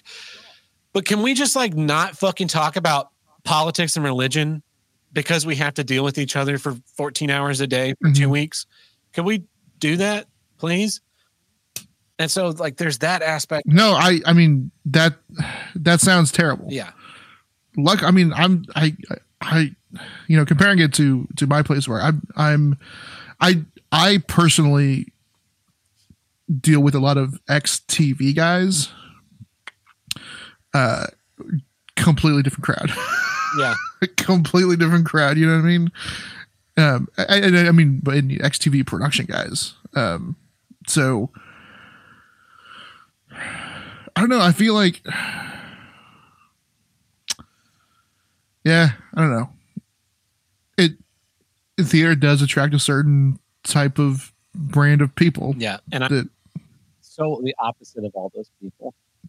Yeah. but you know somehow ended up in the same spot. Yeah. Um. Yeah, I. I have no regrets. Like I don't. I'm. I'm not like looking back on my life and just being like, ah, I should have gone into business or something. Like I, very much my personality is is, especially when I was younger, it was incapable of handling a different type of job. But now I've evolved and I've grown and I've learned and Mhm. I've polished myself up a little bit more than I was, you know, 10 years ago, or even five years ago. And um I don't know. I'm just ready. I'm ready for something else. I I know that I can do anything that I want to do. I just have to get into a job interview where I can convince someone of that. yeah, yeah. Like you look at people look at the resume and they're like, "Oh, this guy has a fucking arts degree," and it's like, yeah, but it's a different kind of arts degree. Like my what I am really, really, really extremely good at is solving problems very quickly in a very in you know roundabout way. Yeah. and it you know that's a that's a skill that can be applied to a lot of different industries. I just need someone to like take a risk on that. Um but who knows? Maybe i'll just fucking quit my job and become a bartender full time it's the worst that could happen I mean, the worst that could happen is that the world starts getting good old fashioned served to that them. is true yeah i Yeah, I don't know. It's it's. I, El Chaco and I have talked about this. I've talked about this off and on for like the last few months. Every time we do an episode together, I've I, I was kind of hinting that I was ready for a change. You know, back in September, Mhm. and um, yeah, I'm just I'm open to new opportunities and new possibilities, and I'm I, I would really love I would really a younger version of me would stick with it and and try and change the industry, try and yeah, you know fight it, fight the fight the wave. Um, but I'm also not that younger version of me anymore. I'm a person who's very protective of my free time. I'm very protective of uh, boundaries, creating boundaries, and and not and expectations, and um, yeah, and I I do kind of feel like if I quit, and this is my, I, I knew, I, I kind of knew uh, when I quit the job in Tulsa and moved here, I knew that this was my last stop. I knew that I wasn't going to make it in the industry any further than this job. Um, I kind of wanted to lie to myself and say that I would just stick with it and retire from this in 20 years and Mhm. like have guided a new generation of technicians that are more suited for the world than I was. Um, obviously, that's probably not going to happen. What is probably going to happen is in the next six to 18 months, I will find some job somewhere else and leave theater and uh, never look back until, you know, a few years have passed and some friend or someone's like, Hey, we have this, you know, show coming up. We need a lighting designer. Would you be interested in doing it? and I'll be in a good mood and I'll say, yeah, why not? And I'll pop in and do a, a lighting design or I'll come mix a show for someone or I'll go mix some bands. I, I love mixing shows. Uh, if I had my druthers, I would get paid, but I get paid to do this job I have now. But all I would do is show up, mix a show, and leave. No load in, no load out, no tech, just mix. there's that. That has to be an option, right? Yeah, if I tour, but I don't want to tour. That's that's a, Well, no. If you tour, if you, I mean, if you tour, you're doing load ins, load outs, load ins, load outs. yeah. You need to be like Johnny on. You need to be like, um, what's the uh the mysterious man from the mysterious stranger from New Vegas? It's just the mysterious stranger. Yeah. the mysterious. You need. You are the mysterious stranger of like sound and lighting problems. Just like, oh my god, like someone needs to be able to break a glass, like you know, hammer break glass in case of emergency. Mm. Buzz, calls you, and it's like, hey, we need help. We're in. I'm in Detroit, Michigan, and I need your help. Yeah. I'm on my way. Yeah. You know? so Book me a hotel. that, that's the other problem of the of the job is like even protective of my time. I'm still on call for things because too many people have my number. So, you know, I was I got bothered on um, Saturday to be around on call to answer questions for this show, and it's like, well, technically my vacation started yesterday, so no, and I have plans tonight that are not Mhm. that don't involve being on my phone, and uh, I didn't elaborate in the text message to my boss that I'm also saying no to this because regardless of what you tell them, my phone is going to be the first one to ring. So sure enough, I'm middle of a fucking glass demo and my phone goes off. Hey, uh, what's the password for the iPad? And can I make the iPad see the cue list? Uh, it's four zeros, and yes, you can. Gotta go. um yeah i and it's just like so I, i'll say no but but if i say yes i'll definitely get called. If i say no i'll still get called. Um that's that's the nature of the job which is another thing that i kind of hate. I i and this is and this is the best theater job i've ever had too. That's the crazy thing. It's like I, an older i think an older version of myself would just like bear through this miserable time that i'm having right now and hope for it to get better on the other side. Mhm. um but i'm also not that older version of myself. I'm like this perfect storm in the middle where i'm not going to just storm out and quit anymore but i'm i'm also not going to just accept that this is the way that it has to be or that or hope that there's going to be a change in the future. Because um i like we have we have basically three major clients and i hate two of them one of whom never learns anything and makes the same mistakes. They hired a technical director. She did one show. Uh, i took one look at her at her resume and it was very obvious she was not a technical director. But she was extremely competent. She had schedules. She showed up when she was going to said she was going to. They finished early. They did all the things they they they were going to do. It was the best run this group has ever been run. Mhm. And the managing director of this group was pissed off because she doesn't want to build shows. She wants to be a production manager. And so I don't know if she was fired or quit or what, but I got an email the other day that she was leaving. They still have they have two shows starting in May. They have one that's coming up now very soon, and then they have two shows in my theater in May.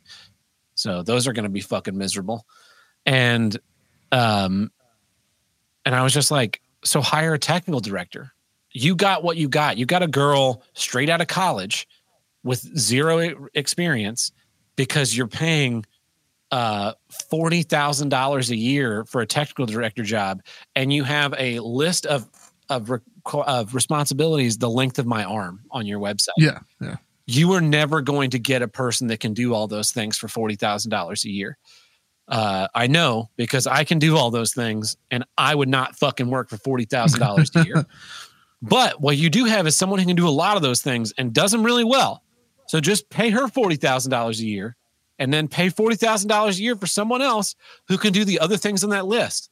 And then you have a fucking company that'll work. But no, they gotta get rid of her and hire some new dipshit. And so I sent her a text message privately, and I was just like, you know, I just want to let you know that in the time that I've been here and the time that I've worked with this company, you are the most competent person that I have worked with from there. And you really deserve a lot better working conditions than working with those people. So good luck on working freelance and stuff.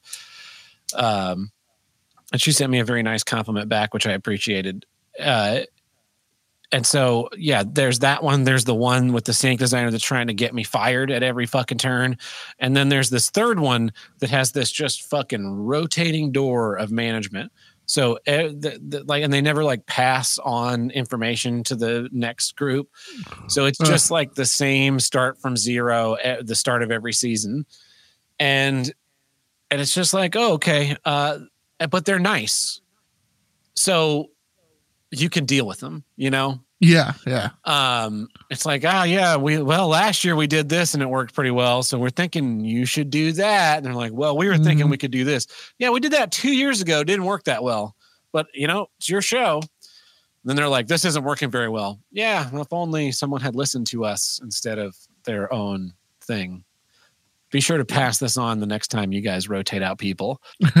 uh, and yeah, so it's it just becomes you know when I was working at the Tulsa Performing Arts Center, it was a lot of the same problems over and over and again, but it was different people each time, and they were professional and they listened. So when I said when I said, uh, actually this works better this way, we found they would say, "Oh, it does. Then let's do it that way." Unless there was some reason, unless there was some reason why they absolutely couldn't do it that way, and then it was usually a conversation of, "No, we uh, we actually have to do this. Let's work around and we we collaborate and solve the problem." Ah. um, which I never thought I'd miss those fucking conversations. It- it's crazy. It's crazy how uh, you know life comes at you fast. You know, I I I would really love to go sit down with my 16 year old self and talk to him about what he wants out of this career and what he's going to get and and you know whether or not it's worth it because I, I think it, it has been worth it. I'm I've gotten to live all my dreams. How many people get to say that? You know, Except for that one weird one with uh with uh Spock. well, that one just came true, Tim. so anyway, well, that's my issue. Theater is a big one. It's a long one, but um, I don't know. This is this is like I think the best uh, platform for getting that off my chest. Now I get to go like out into the ether and find my next destiny. Well, good luck, man. You know, Thank you. uh, you know, I, you know, like I was saying, it's the, the whole mysterious stranger thing. You know, if if you if you could get that to work, man, sounds like that would be uh, That'd be cool. you're the you're you're like it's like a like an equalizer. Yeah. You know, the equalizer, but you know, you're the equalizer. yeah. Yeah, that's a good one. Uh, so anyway, well, I guess that is it for this episode of Here's What I Don't Get. I have been Tab Burt. I'm Tim the Handlebreaker. We'll catch you guys next week. See ya.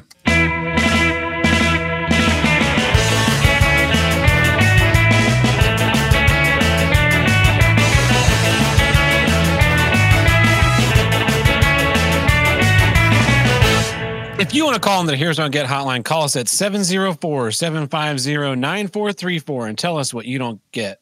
Or you can leave us a voicemail in the Discord under voicemail upload. Uh, here's one from the uh, the voicemail hotline. Here's what I don't get. In the classic 1984 crime thriller docudrama, My Little Pony, Rescue at Midnight Castle, a centaur demon is kidnapping ponies to pull his chariot of darkness. Once acquired, he turns his ponies into dragons with his rainbow of darkness. One of the ponies avoids capture. It is a flying pony. The flying pony abducts a 12-year-old human girl to use in rescuing the dragon ponies from the centaur demon. What I don't get is, the ponies talk. Who ever heard of a talking horse? That is the stupidest thing I've ever seen. They don't even have the vocal cords to do that. That's not how equine work. Uh, I I wonder if like the original Mr. Ed voicemails were all in service to eventually this punchline. Uh huh. Yeah. Not understanding why the ponies and My Little Pony can talk. Yeah. Uh, What's up, Tab? What's up, Tim? Chaco, if you show up, how are you? Uh, this is Matt from Minnesota. Just wanted to leave a quick voicemail. You guys are live right now, but I'm at work, so I can't really sit and watch. Uh, yeah, sounds like a network. Just wanted to drop a quick don't get, and that is near 60 degree temperature swing. Fucking Minnesota was almost 60 degrees What's today? Monday and dropped down to five at night within about 24 hours. So fuck that. That sucks. Uh, glad to see you back. I know it's just probably a, a rare once in a blue moon occurrence. I'd like to think I inspired it. So I'm going to take credit for that. so everyone else can say thank you. All right, you guys have a good show, and I'll hear this later. Peace. Yeah, it was uh 85 yesterday. I spent Yep, most of the yep. afternoon sitting on my front porch reading. Uh Yeah. in shorts and a t-shirt and not like in in like gym shorts. Cuz I initially sat out there wearing the jeans I was wearing and I started getting sweaty real quick and I was like, "Oh, this isn't going to work." and then right now I am sitting underneath a heated blanket Today has been in the high basement 30s. because it's like 30 yeah Yeah. uh yeah i i don't understand how those two fucking weather systems fit together especially in February. yeah the cold i would get the 80 Yeah, yeah. yesterday was the weird shit Uh huh. And it, it, it had been building to that the last week and a half or so. yeah it was like cruising up slow Here's what I don't get. When is Kingslayer going to release his episode of Here's What I Don't Get that is better than my episode of Here's What I Don't Get? It must be an amazing episode, seeing as he's been working on it for over six months. I can't wait to bask in the glory of this amazing episode of Here's What I Don't Get. Uh abc always be calling them people out. Uh here's another one. I thought for sure we'd get a dead helm one. I don't know if this is one or not. Yeah, what I don't get is me forgetting every single fucking don't get after you, like, you know, stop the podcast, and then all of a sudden it's like, hey, here's another fucking random ass, uh, here's what I don't get episode. I mean, I love it, and it's great, but I swear I had like five solid do not get that were original, and they were probably not original, but it's all good, and eh, anyways, I'm just glad to hear from you every once in a while. From, I mean, yeah, Tony and everybody, and you know, Tab, uh, and the other people. Anyways, uh, it's Tony's here. Faggot. Yeah, uh, Buckhead has some like recurring uh, commitment on Wednesdays. Chaco lost electricity two hours before we were supposed to go live.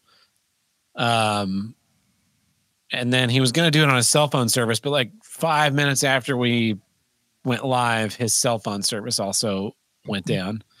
Yeah. Uh, Tony was like, I, I'm driving back from Boston on Monday, and I was like, "Well, we're, we're not going to do it on Monday." And then, then he never responded to me again, probably because I've been telling him what a fat piece of shit he is, which you should also do. Help help inspire him. Uh, if you ever, this is what I do. Whenever I have a Discord that is just my own, just only me, and I go log into it and I send notes to myself for stuff. So like I sent a link to some glass color that a friend of mine liked so that I could make her something. Uh, I sent myself a poem because I was thinking about that poem. Uh, I've been tracking what the daily challenges are in Aliens Fireteam Elite so that I can um, figure out if there's a pattern to them. There doesn't seem to be. They just seem to have like a dozen different things and they combine them They semi- rotate. randomly. yeah yeah. uh, notes about shows, but I also will put my don't gets in there sometimes. Uh, or you can just call and leave a voicemail, and then the next time we record, we'll play it. Yeah. You know, the voicemail line's always open.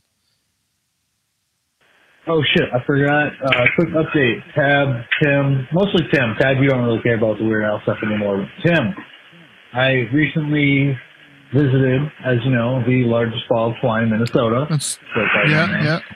And showed my mother-in-law photos of me and my wife going to do that. And she informed me that she is in fact directly related to the man who built the world's largest ball of twine. So I am now married into the twine ball royal family. Stuck on that. Nerd. Yeah, I, That's a that's a that's American royalty right there. yeah, yeah, definitely. Yeah, I'm uh, I'm still, I'm still salty about that fucking Weird Al concert we went to. Was that June? This was like right before I moved here. It, it was. Uh, That was basically like our, your our going away. Yeah, more or less. Uh, all right, one last one. Here's what I don't get. Driving west in the late afternoon Oh, or driving east in the early morning. Yeah. I used to work overnights, and I worked 30 minutes west of where I live. So, on the way to work, I was driving directly into the sun. Yeah. On the way home from work, I was driving directly into the sun. Now I work 30 minutes east of where I live. And I work days. So going to work, I drive directly into the sun. Coming home from work, I drive directly into the sun. I have no eyeballs. Uh, speaking of eyeballs, last week or the week before last, I went to the eye Uh-huh. doctor. I've been having problems getting my eyes to focus. I've read, I think I'm up to 26 or 27 books so far this year. Um, This year? yeah. Jesus Christ. Yeah. So I've been using my eyes a lot more than I have in the past, right? And because I read like 45 books in 2023. Um, What are you reading 'em on? What are you reading on? I am reading physical books right now because so Okay, well, so in 2016, I think it was 2016 or 2017, Simon and Schuster put up all of the Star Trek books up to that point out DRM free. So they Hmm. immediately got fucking stolen and put out as a torrent 700 plus Star Trek books. And I downloaded that shit right away. I think Simon and Schuster might have put the torrent up now that I'm thinking about it. probably. I mean, if if they're DRM free, the, the torrent would just be an easy way to get them all. Yeah. So I downloaded them years ago. And in 2017, 2018, I started with this Destiny trilogy, which was set like a few years after, or like a year and a half, two years after Star Trek Nemesis. And it combined together, you know, Will Riker commanding the Titan with, and Picard has the Enterprise, Worf is his first officer. Uh, Nice. Dax is command of a of a ship, the Aventine, and some like secondary characters we've seen throughout the series are with her. Mhm. Uh, Kira Nerys is is commanding um, Deep Space Nine, and like the stuff all going on with those, and it was good. And so then I I finished that, and I started to go deeper into the chronology, and I was, was like, well, hold on, I got to figure out how Dax became captain of this ship, and how Worf became first officer of the Enterprise, and like what all this shit is going on. So I went back and I kind of went to the end of Deep Space Nine and Nemesis and started reading my way forward again. And I reread Destiny last year, and then I've been reading my way past Destiny. And the, I got to a point where I ran out of ebooks. There were like ebooks that there were books that came out after this torrent had existed that were Mhm. not torrentable yet. And so I bought like 22 something Star Trek books so that I could go to the end of the chronology more or less. And I have just started I yesterday on the porch, 85 degrees, started the last book in the chronology before uh, they actually released a trilogy to delete all of the book universe because it was 15 years of book universe of like interwoven narratives that Mhm. kind of kept a central continuity going. And then when P- the Star Trek Picard came out, they're like, oh, that actually changes the chronology of the series post Nemesis. So we need to make all of these books non canon. So they released this trilogy where they essentially destroyed the universe of all these books because fuck me. Yeah. I'm not going to read those, but I am going to read this last uh, collateral damage book. And um, anyway, so I was reading physical books and I was having a hard time focusing in the dark. And I was like, something's wrong with my eyes. So I went to the eye doctor and he like fucking shines all the lights and does all this shit to me. And then he's like, yeah, uh, you need reading glasses. Like you can read without reading glasses, but I bet if I give you these glasses, this becomes a lot easier. And he puts these th- those stupid things, you know, they, they put the just pure round lenses in, and it's like this fucking Yeah, yeah. monster thing they put on your face. Puts that thing on my face, and I was like, immediately the stress inside my eyeballs completely disappeared, and I was Yeah. like, holy shit! I did not realize how much tension was in my eyes just with them trying to fight past whatever fucking farsightedness I have. and he's like, yeah. Uh, so I'm going to give you a really low prescription for reading glasses. We'll get you uh, set up. They haven't arrived yet. I'm now almost out of physical books to read, but fucking 30, 32 years old, being prescribed reading glasses, 27 when I started going gray. So, you know, I've always been meant to be an old man. Maybe by the end of your 30s, you'll have a, uh, a cane. Yeah, pro- I mean, I had a cane in my teens when I hurt my knee, but Well, You know what I mean? I'll probably, yeah, I probably will have a cane. I'll probably fuck myself up one last time before I get out of this. No, what I meant is that you'll have like a diamond topped, ruby studded pimp cane. You'll have gone into uh Oh, pimpery. oh, I could go into pimpery, yeah. Uh, pimping's been around since the world started turning, and it's going to keep on turning right around with it till the Earth tumbles off its axis as a. And wait, Result of its molten molten core core overheating. it burst into cosmic dust. uh, I haven't watched Black Dynamite in a long time. I should watch that again. It's a good movie. Should watch it every day for a year, and see if it stops being funny. No. It won't. Well, thank you everyone for joining us on this episode of Here's What I Don't Get. I don't know um, when we will be back. Probably sometime. Um Oh. I will say so I haven't I haven't planned it out um on my work schedule, but um mid June uh back up in I will area. be coming back up in the area. cool. Maybe I'll have a new job. Yeah. Fingers crossed. I did say next week before the outro, it was total muscle memory. We also didn't do a fake ad at the top of the show. So, you know, we're not in our best form. Yeah, whatever. Uh, but anyway, yeah, we'll, we'll be back again at some point in the future. Look forward to seeing all of you. Feel free to leave your your voicemails. You can shoot it. Uh, so Matt from Minnesota sent me some pictures of him seeing the biggest ball of twine that I forwarded on to Tim. Like, I still not actively, I passively monitor the voicemail hotline. So uh, when I said I said earlier, just DM me. You can message me on Discord. You can shoot me a message, uh, a text message on that 704-750-9434. Leave us a voicemail. I won't listen to the voicemails before we go live, but um, yeah. Uh, thanks for continuing to like hold the show in high esteem. It really means a lot. It means that the show uh, was worth it for all those years, and I hope it continues to be worth it. So until we are back again, see you next time. Also, on the tail end of this, I forgot to mention during the show, uh, in a couple of weeks, March 15th through the 17th, I'm going to be driving cross country, uh, Interstate 70 to Kansas City, 29 from Kansas City up towards Omaha. Then I'm going to be ta- taking 80 across the southern part of Nebraska, the southern part of Wyoming into Salt Lake City, where I'll transition to 84. I'll be taking 84 up through Idaho, and then finally arriving in Portland. A few days after that, on the 20th, I believe, I'm going to be driving north on Interstate 5 to uh, Seattle, Washington, where I'll be spending a few days.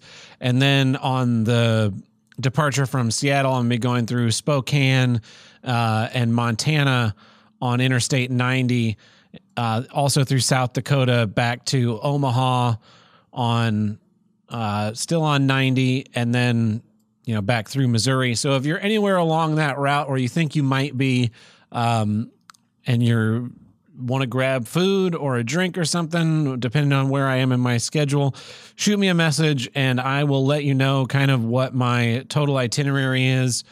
Um, or if you're in the Portland or Seattle area while I'm up there, I look forward to hearing from you.